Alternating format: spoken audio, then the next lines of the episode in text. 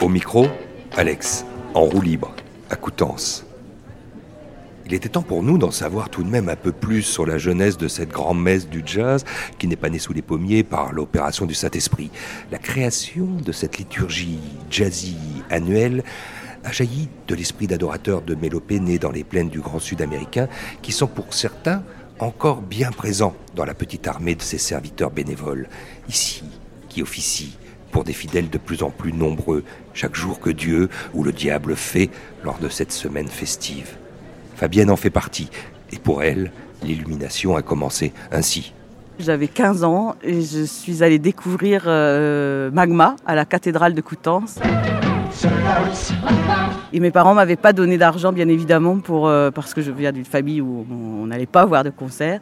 Et j'avais passé la journée cachée dans un confessionnal et j'en suis sortie euh, juste au moment du concert où tout le monde était entré dans la cathédrale. Je me rappelle juste de Christian Vander avec ses baguettes. Je me rappelle juste de ça.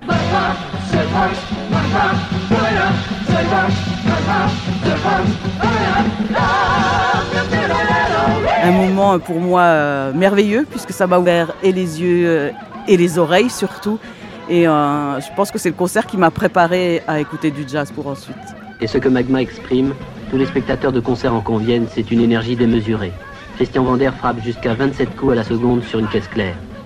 Tous ceux qui il y a 10 ans trouvaient étranges ces sons venus d'ailleurs se sentent aujourd'hui de plein pied avec ce langage.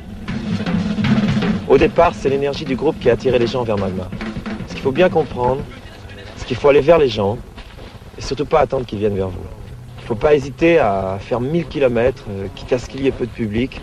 Je pense que c'est le seul moyen de, de créer un mouvement musical européen.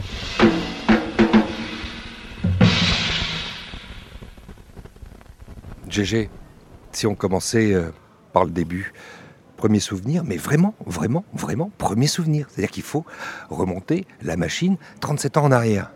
Et ouais, 1982. Donc euh, Jacques Lang qui ouvre tous les robinets, entre autres euh, les radios libres et tout ça. Et il y a une, un- une personne euh, qui était euh, instituteur à Coutances, qui s'appelle Thierry qui a une idée folle de, finir la saison culturelle de la Maison des Jeunes de Coutances par, une, par l'apothéose, par un festival.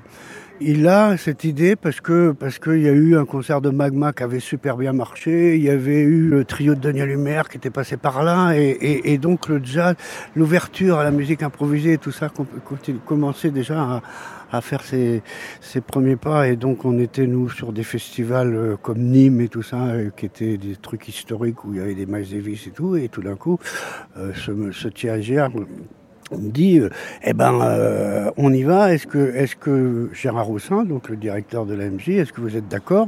Ouais, mais moi j'y connais rien et tout ça. Bon, j'ai pas de fric. écoute, alors j'ai pas de fric, mais, mais euh, Monsieur le Maire, est-ce que vous êtes d'accord? Est-ce qu'on y va ou on n'y va pas? Et, là, c'est un peu, c'est un peu le, le- le- le rêve, puisque de à ce moment-là, ben, il y a des gens qui sont plutôt spécialistes des musiciens et tout ça, et on fait un petit paquet et ça démarre avec 140 000 francs. Et puis ça marche. Ce ont cette bande euh, d'amateurs de jazz voilà, finalement. D'amateurs de jazz. Alors, donc Thierry Giard constitue un un groupe, et on nous appelle les douze apôtres. Alors pourquoi Jazz sous les pommiers? Ben, Parce qu'il existait un festival à l'époque qui s'appelait Jazz sous les palmiers. Et un des, apôtres dit bah, eh, pourquoi pas Jazz sous les pommiers? Et effectivement, les pommiers sont en fleurs à l'Ascension, et ça tombe très bien. Et ce nom est resté, et on en est très fiers, puisque maintenant il a, il a parcouru le monde. Alex en roue libre.